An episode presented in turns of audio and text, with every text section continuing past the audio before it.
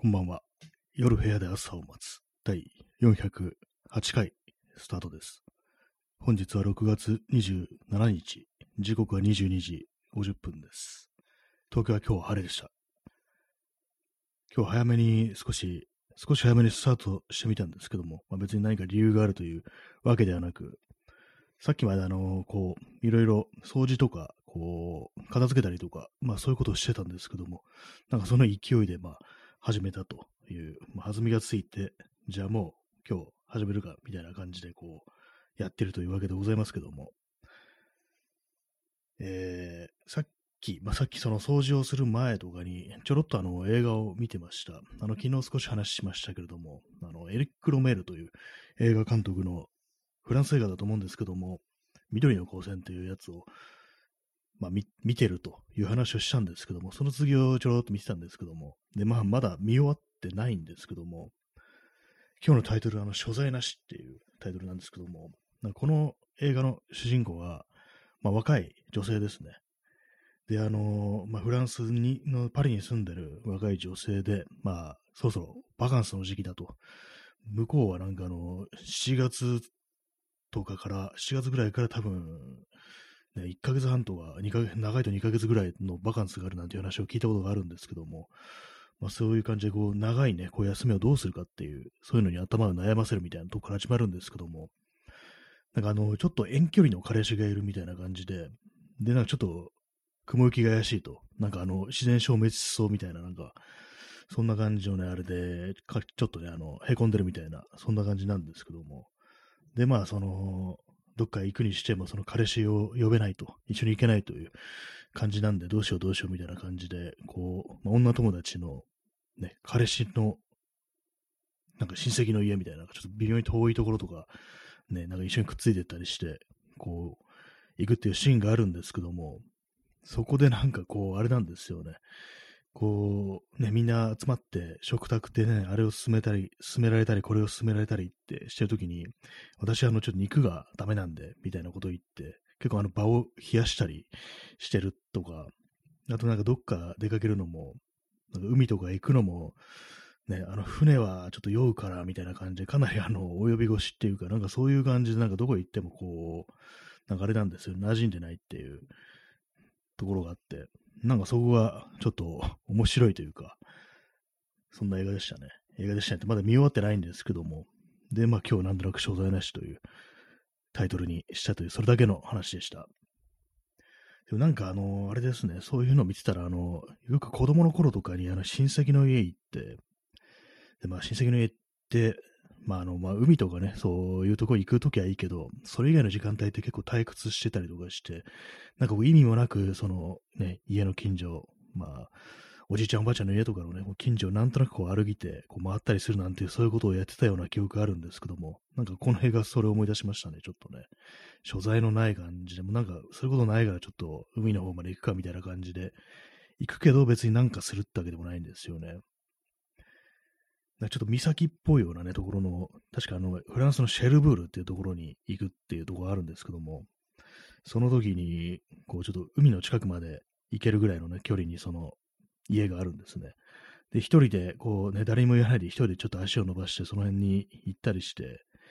で、そこにあの、ね、まあ、あの、柵があるんですよね。木の柵みたいなね、あの、そういうものがあって、で、まあ、どうせだ、ね、本来だったらなんかそういうのをね、開けて入っていってとかね、それでなんかこう絶景を拝むみたいな感じ、海を眺めるみたいな感じになると思うんですけども、その主人公のね、こう女性はその前で立ち止まってなんかこう、そのね、柵にもたれかかってなんかね、こう涙をこぼしたりするっていう、そういうのがあるんですけども、なんかその柵がなんかね、こう自分の殻を破れないとかね、こう、そういうもののね、こう象徴みたいな感じに撮ってんのかななんていうふうに思ったりして、なんか最初あの、完全にコメディなのかなみたいな感じで見てたんですけども、割になんか深刻なのかなってことをちょっとね、そのシーン見て思いましたね。まあでも、自分もね、なんかそういうような、ところあったら、多分ね、そういうの、柵をね、勝手に開けたりとか、まあ、よじよじ登ってね、入っていくなんていうね、そういうタイプの人間ではないんで、まあそうなると割となんか人生ってつまんなくなるよな、みたいなことをちょっと思っちゃいましたね。まあそういう意図があるシーンだったのかどうかわからないですけどもね。はい、映画の話でした。ね、全部見てないっていうね。1時間半だから結構短いかなと思ってたんですけども、なんかご飯、ご飯食べたりしながら見てたんですけども、なんかこう1時間半でも長く感じるようになりましたね。ちょっと前にあの、アマゾンプライムのザ・ボーイズっていうドラマありますけども、あれのね、シーズン2の第1話見てて、1時間か、1時間ならまあ、サクッとね、行くだろうって感じで見てたんですけども、それがすごい長く感じて1時間なのに、あ、もうここのね、最初に1時間でこんな長く感じるんなら、これね、あの、シーズン2は確か8回あったはず、8時間これを続けるのかと思って、なんかちょっと嫌になってね、こう、続きを見てないんですよね。なんかすごくそう映像作品を見るときに、すごいね、あの、時間が長く感じるっていう、そういう感じの体になってしまいましたね。まあ、多分結構その YouTube ずれしてるみたいなね、YouTube で飛ばせますからね、あのね、倍速で見たりだとか、まあそういうことができるから、なんか映画の、自分のなんか体内時計が、こう映画に合ってないみたいな、そんな感じになってるのかななんていうね、思ったりして、これいけないなっていうね、こんな、こんなね、こう、文明として退化してるぞみたいなこと思ってるんですけども、なかなかその一旦狂った体内時計というのは、こう、戻すのがね、難しいですからね。ほんとなんか忍耐、忍耐ということをね、この2文字を頭に置いて、念頭に置いて、こう映画というものを見なければいけないという、もうそういう感じなのかもしれないですね。と昨日ツイッターにも書いたんですけども、よくまあこの放送とかで映画見れなくなったとかね、見れないとかそういうことをよく言ってますけども、まあその、今言ったみたいな、その時間がね、こう、大変な時が狂ったとか、あとまあ自分の見たいと思う作品があんまないとかそういう話をしますけども、あとまあ自分の記録がないとかそう話しますけども、結局のところあれなのかなっていう、その、やっぱ映画というものが、そう自分の心の慰めだとか、まあそういう感情を動かされるとか、まあ、そういうものではなくなってしまったっていう、まあ、そういうところの方に問題の本質があるのかななんていうことをふっと思ったんですけども、なんかね、そうなんですよね。昔はなんかこう、もう少しこう、いろいろね、見てね、感動とかしたりしてたはずなんですよ。あと、まあ気、気気がね、こう、塞いでる時とか、まあ、こういう時は映画見てちょっと気分変えようみたいなね、そういうことを思うことがまあまああったんですけども、今そういうことを考えないですからね、ちょっとなんか、ね、もやもやしてるだとか、なんかね、暗い気持ちに包まれるときに、ちょっと映画を見て、ね、こう、なんとかならんかみたいな、そういう気持ちっていうのがまあなくなってしまったっていうのがあったりして、まあそれがまあ問題の本質であるみたいな、そういうことを思ったんですけども、まあだからといってどうこうできるという話でもないんですけどもね。まあ確かに昔と比べたらやっぱりその、その感感性というかね、やっぱあんま感動とかしなくなったなっていう、そういうことを考えちゃいますね。ちょっと座り直します。あれですね、あの、23時前に始めるといつもより少しやってくる人が多いような、そんな気がします。そして離脱する人も多いっていうね、なんかそんな感じがするんですけども、まあ、映画はね、映画はなんかこう、今年あの、相前真司のお引越しっていう映画しか見てないんですよね。それに続いてエリック・ロメルの緑の光線という感じになるのかなと思って、まあでも、最近あれですね、あの、ネットフリックスに、あの、デューン、あの、ドゥニ・ビルヌーブのね、あの、昔、一旦映画化されたあの、あれですよ、あの、何でしたっけ、デューン、砂の惑星っていうね、なんか対策があったらしいんですけども、それをなんかこう、再び、こう、再びというかなんかこう、ちゃんとした形でっていうことなのかもしれないですけども、それ映画化したっていうことで、なんか大変評判が良かったなという記憶があるんで、それはちょっと見たいかもなっていう気がしますね。デューンはちょっと見たいかなっていう。まあ、ドゥニ・ビルヌーブって、あれですからね、ブレードランナー2049とか、あと他に面白かった作品としては、あの、プリズナーズっていうね、やつが結構面白かったですね。ヒュージャックマンと、あの、ジェイク・ギレンホールの出てるサスペンス。で、それはね、かなり面白かったなっていう記憶があるんで、ちょっと、その竜はちょっと見たいかなっていう感じですね。まあ、ネットリックス、ね、ネットリックス他に、いろいろオリジナル作品とかありますけども、なんかね、そこまでっていう感じですけども、基本的にあれなんですね、ドラマがなんかちょっと長くて、しんどいっていうのがあるんで、もう昨今の感じ、ほんとなんか、こう面白いと言われてるので、大体ドラマですからね。映画よりもドラマ連続するっていうことで、まあそういうところでね、なんかこう見るときにハードルが高まるっていうのがあるんですけども、映画、映画自体もなんかどんどん長くなってますよね。2時間半とかがなんか普通のね、評判いい映画とか対策、だいたいまあ2時間半ぐらいすんのがなんか結構当たり前になってるなっていう、そういう気がしますね。インスタントコーヒーを飲みます。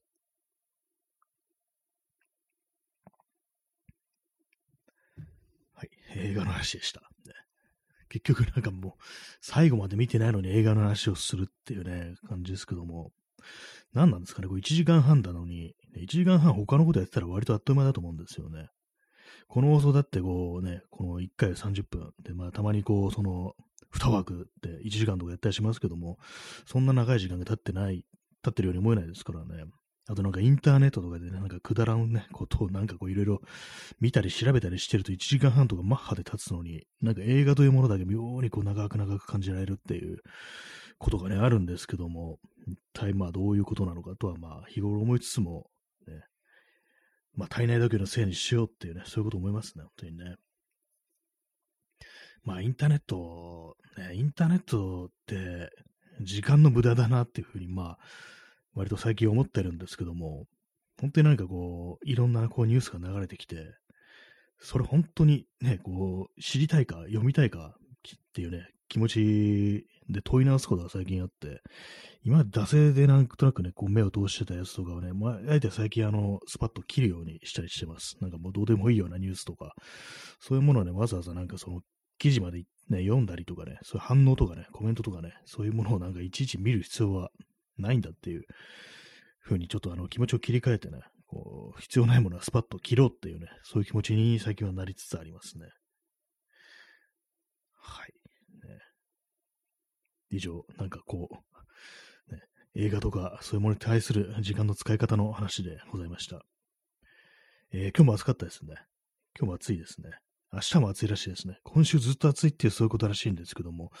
大丈夫なんでしょうか？なんかね、こう、単にあの空気が暑いとかいうだけでなく、なんかもう触れるものすべてが熱持ってるみたいな感じで、これはなんかもう、ね、核、核融合なんじゃ、核融合じゃない、なんか核分裂じゃない、なんじゃないですけども、なんかこう、やばいんじゃないかみたいなね、なんかメルトダウンを起こすんじゃないみたいな、そういうことがなんかすらね、感じられますね、本当にね。なんか本当にこう、ね、原発じゃないですけども、上から水ぶっかけないとダメなんじゃないかみたいな、そんなこと思ったりして、結構なんかね、あの、原ね、あの、2011年の原発事故以来、なんかすごくね、熱を持ってるものとか、発熱するものに対する、なんかこう、意識みたいなのが少し変わったような感覚があって、単に暑いとかじゃなくて、ほっとくとやばい、これは冷やさなきゃダメだみたいな、そういう感覚ってものがあのあれ以来なんかちょっとね、自分の中にインストールされたような気がするんですけども、なんかね、地面とかね、すっごい暑いですからね、今日みたいな人とか。もう壁までね、壁までこう熱を持ってみたいな感じで、これはなんかもう大変なことになってるんじゃないかみたいなね、なんとかしてこれ冷やさないと、ね、爆発するんじゃないかみたいな、そういうことを考えちゃうんですけども、まあ、爆発はしないですけどね、壁とかね、アスファルトとか爆発しないですけども、まあでもアスファルトとかね、あの熱でなんか溶けてベタベタするなんて話を聞いたことがあるんですけども、本当なんですかね？今の、今のテクノロジーの舗装でもそういうことって起こるんですかね？まあでも本当なんかこう、冷やさないとっていうね、気持ちがありますね、本当にね。人体もそうですからね、本当にね、あれも、なんか熱中症っていうのはなんかこう、人体を茹でてるようなもんだってことで、こう頭と脳とかがもう本当になんかこう熱くなっちゃうと、そまあ、タンパク質だから、それがあの、変性してしまうと、性が変わる、小が変わる、坂が変わるとね、書いて変性するなんていう、まあ、一旦茹でたもんがね、元の生生肉に戻らんよな、みたいな、そういうことかなと思うんですけども、ちょっとね、怖いですよね。そういう変化が脳に起こってしまったらっていう風に考えると、それはね、かなりこう、やばいっていうね、気持ちがあるんで、でも雨降りませんからね、雨降んないとなんか、ね、本当大丈夫かって気しますね、本当にね。ただでさえなんかこう、農作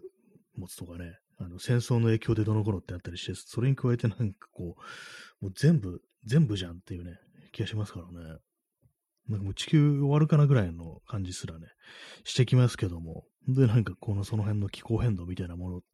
に加えて、ね、あの、感染症だとか、戦争だとか、まあそういうものから本当にもう、なんかこう、盛りだくさんでやってくるという、なんか非常になんか、こう、やばい時代なのでってことは、まあ結構ね、最近思ったりしてるという、そんな感じですね。まあ、でもあれなんですね。よくあの、ね、打ち水なんて言葉ありますけども、あれなんかね、ちょっと土地狂ったなんかあの、どっかの東京都知事が、どっかのって東京って言ってますけども、なんかあの、打ち水です、なんか冷やすぞみたいなことなんか言ってたような気がするんですけども、あれをね、なんか打ち水をその日中にやっても意味がないと。まあ、なぜなら、その蒸発、すぐ蒸発して、ただ蒸し暑くなるだけっていう、そういうことらしいんで、本来だったらその打ち水っていうのは、こう、もう夕方、もうすぐ日が暮れるぞって時にやるっていう、そういうものらしいんですけども、なんか常にこう水をこう巻き続けて冷やせないかなっていう、ね、ありますね。よくあの、プレハブの小屋とかで、まあ当然、平屋で、まあ暑いわけですよ。ああいうのでなんか物によってはその屋根に蛇口がついて、ついてて、で、まあなんかこう下でひねると、そこからシャワーみたいにこう水が出て、一気にバーって冷やすなんて、そういうシステムがあるなんていうことをね、なんか聞いたことがあるんですけども、なんか工事のね、現場とかでそういうものを立てたりするときに、こう、そんな感じでこう、効率的にすぐ冷やせるように水が出るなんていう風にね、なってるって話を聞いたんですけども、なんか住宅にもそれ必要なんじゃないかみたいなね、ことはちょっと思ったりしますね。まあ、あとよく聞くのが緑化ですよね。屋上の緑化によって、こう、その、多少日光が遮れるみたいな、なんかそんなのもありますけども。でも、ああいうのってあれどうなんですかね。あの、よく、ツタみたいなのがね、ものすごい絡まった古い家屋とかありますけども、あれはあれでなんかあの外壁が傷むなんていうね、でもそうらしいですね。結構そのあの、なんていう植物かからないですけども、あのツタは本当にこう、まあ、根っこを張るというか、壁にね、食い込んでこう、根を伸ばすみたいな、くっついてね、そういう感じになるんで、それが思いのほか強くって、多分塗装とかをある程度侵食しちゃうんじゃないかなって、そういうことだと思うんですけども、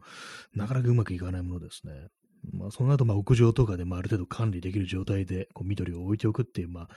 話になると思うんですけども、ただ、あの、どっかね、あの、中国のなんか、結構大規模な、こう、住宅だったか、まあ、ビルだったかで、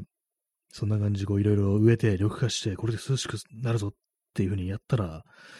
もうすごいどんどん伸びてって、めちゃくちゃ虫が出るっていうね、状態になって、もうかなりもうやばい状態になったなんて話をなんかどっかニュースで聞いたんですけども、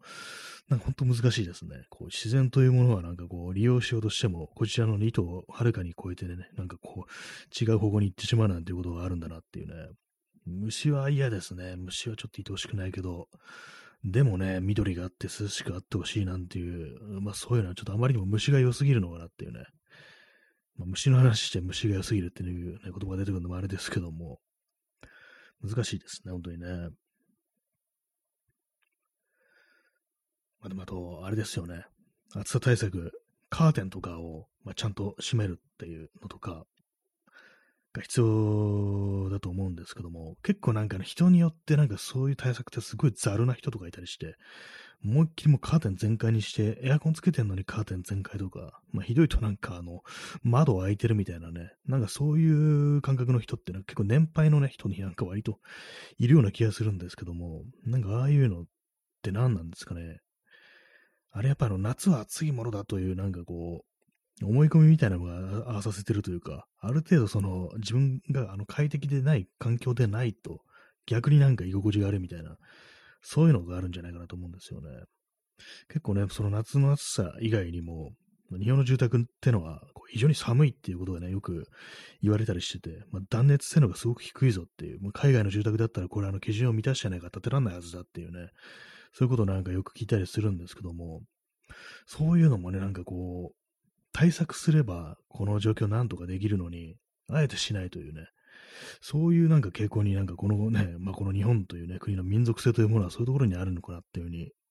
ちょっと思ったりするんですけども、何なんですかね、あれはね、本当に。その快適な環境を作るということに対するなんか恐れというか、なんというかね、こう、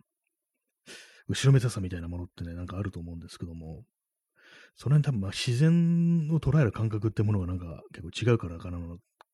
違うからなのかなっていうことは思いますね。よくあの、外国、まあ、欧米とかだと、欧米って雑ですけども、自然は征服するものであるっていうのがあったりして、で、なんか環境を変えて、まあ、山とか登るときの姿勢もなんかだいぶ違うみたいなね、なんかそんなこと、登山の、そういう登山感みたいなものでも結構その欧米は日本と違うみたいな、日本というか、まあ多分アジアとかね、他の国と違うってことなのかもしれないですけども、まあなんかそういうことがなんかこの、その住宅のね、こう、居心地の悪さとか、まあね、まあ、そういうところに繋がってるのかなと思いますね。これ以上手を加えてはいけないみたいな感覚ってものが、こう、そういうものをなんか天候みたいなね、気候みたいなものに対して思ってるっていうね、それ一つのまあ弱点なのかなと思うんですけども、なかなかね、それを切り替えるのね、難しいんでしょうね。まあでも本当なんか学校とかでね、あのエアコンとかつけると、なんか子供を甘やかすみたいな、なんかそんな、で考え方ありますからね。自分が子供の頃はエアコンなんてなかったっていうね。いや、その時は涼しかったからでしょっていうね、ことを言われても、いや、そんなことはないみたいなね。全然こう返事にもなってないことを返すっていうのがまああると思うんですけども、まあね、この、今の、ここのね、昨今の気候で本当になんかこうエアコンとかね、なしで、授業を受けるってね、かなりやばいですよね。脱水症状とか起こすんじゃないのみたいなことね、ちょっと考えちゃいますけどもね。はい、えー、インスタントコーヒーを飲みます。えー、はい。今、今、今現在、あの、エアコンの効いた涼しい部屋で、こう、お送りしておりますけれども、ね、非常に軟弱であるということでね、まあ、そのうちなんかあの、ね、憲兵がやってきてね、市内でめった打ちにされるかなっていうね、軍刀とかでめった打ちにされて、しょっぴかれて拷問されるかなっていうようなことはまあ思ってるんですけども、はい。ね、まあでもエアコンもまあ苦手な人いますからね、なんだかんだでね。私はまあ平気な方ですけども、喉がやれるとかね、なんかそういうのありますよね。そう、さっき見たね、あのー、あれですよ、あの、緑の光線というね、フランス映画を見ながら、夏なんですけども、まあ、7月なんですけども、まあ、このね、このシーンのこの部屋もエアコンないんだろうなっていうね、ことを思ったりして、まあ、こういう部屋に住んでる、ね、今住んでる部屋、部屋に住んでる人が、こう、たまにやってくる熱波とかで非常になんか大変な思いをしてるんだろうなっていう、なんかそんなことをちょっとね、こうも思いながらこう見てたんですけども、考えてみればフランスの気候ってちょっとよくわかんないですね。南フランスとかなんか結構ね、暑いっていうイメージありますけども、パリぐらいのっていうのはどうなんですかね。やっぱりあのぐらいの緯度だと、そこまでこう涼しいというわけではないのかなっていうね。自分の中でこう、過ごしやすそうな冷涼な気候っていうのはやっぱりこうイギリスなのかなっていうことを思うんですけども、雨という弱点はありつつ、夏でもそんな気温はこう上がらないっていう感じでね、まあ羨ましいななんていうことを思ったりするというね、感じなんですけども。まあ、あれですよね、でも、アジア圏でもね、結構暑い国はありますからね、よくまあ、あの、この間、あの、たまたまなんかね、インドネシア、ジャカルタの平均気温ってどんくらいなんだろうと思ってこう見てたら、やっぱね、年、ね、年、1年を通して30度下回る感じがなかったっていうね、そんな感じなんですよね。で、湿度とかどうなんだろうみたいなことを見てたら、やっぱすごい高いんですよね。あの、雨がたくさん降るんでしょうね。どうなんですかね。いや、やばくないってこと思うんですけども、なんかこんあんなとこ行ったら死んじゃうんじゃないかみたいなこと私結構ね、その手の気候とかを見てた思うんですけども、私のね、あれ昔友人があの、シンガポールに行ったっていうね、友人がいて、行ったことある、旅行でね、行ったことあるっていう友人がいて、で、まあ、それ、あっち何度ぐらいあるのって言ったら、もうだ夏だとほんと36度ぐらいあって、もう結構きつかったみたいなことをね、その、話したんですけども、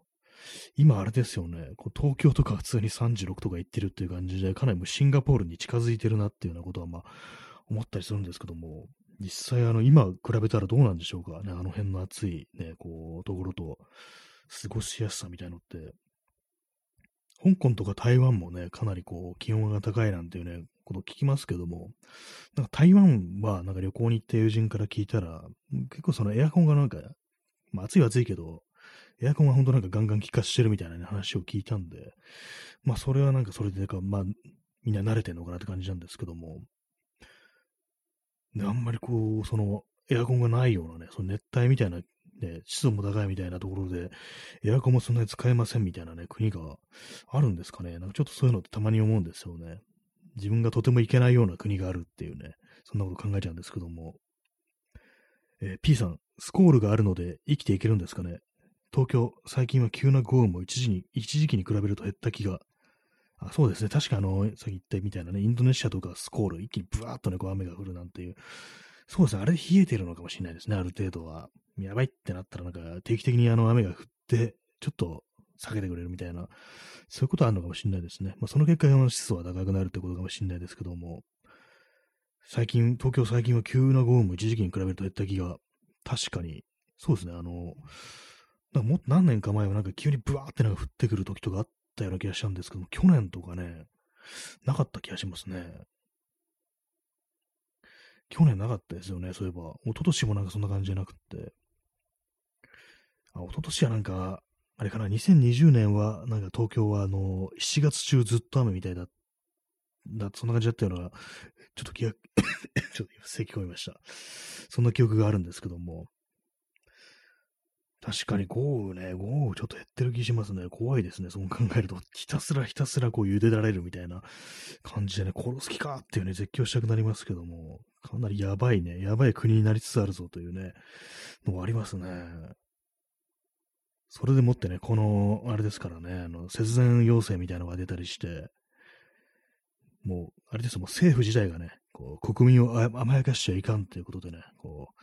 う、エアコン使うなっていうね、感じになってきたりしてね、エアコン検定みたいなのが出てきたりして、こう、何度以上にこう冷やしてるのを見ると、こう、サーベルでね、こうつ、ついてくるっていうね、こう、貴様それでも日本男児かみたいな感じで、こう、しょっぴかれるなんていうね、そこから先はもう築地署に連れて行かれて、こうね、拷問ですよね。なんで築地署なんだって話ですけども、ね、小林武史ですね。あれ急になんか変な方言ってますけど、話が。ね、築地と、築地署といえばっていう話ですよね。記事書って今でもあるんですかね？多分あると思うんですけども。ね、なんかそういうなんか血生臭い、そういうイメージが、あの書のね、名称にありますね。小林たち記事をね、思い出してしまうというね。何の放送なんでしょうかっていう感じですけども。まあそういうところでね。まああの、これね、この暑さはね、ちょっときついですよね、本当にね。よくね、あの、まあ私、あの、お店と、東京ハンズとかに行ったりすると、あの、扇風機のコーナーとかなんとなくチェックするんですけども、なんか物によってはあれですね、なんか氷とかを、その扇風機のね、こ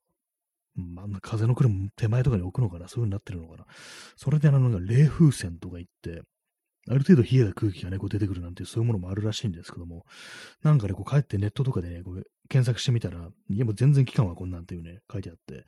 やっぱりあの、ある程度以上の気温では通用しないんだろうなってこと思いましたね。やっぱりママッハでね、こう、溶けちゃいますでしょうからね、本当にね。えー、P さん、えー、日曜日に逼迫せずに平日に逼迫するのだから、企業や工場の電力需要が大きいから、家庭なんてビビたるもの。まあそうですね。なんか、そういう感じになってますよね。基本的にね、そう、企業とかが使う電力が大きいのに、なぜか家庭に、こう、ね、節電してくださいっていうね、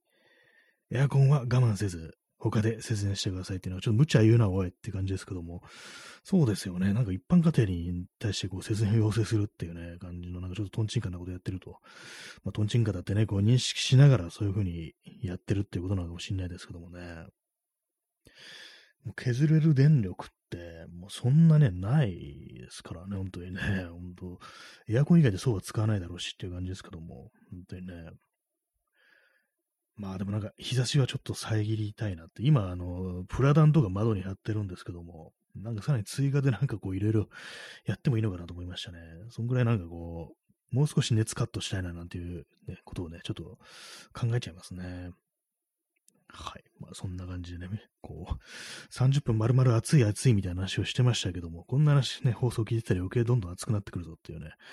感じになっちゃってね、非常に暑苦しい感じですけども、まあ適宜ね、こう皆様こう、冷やしていきましょうというね、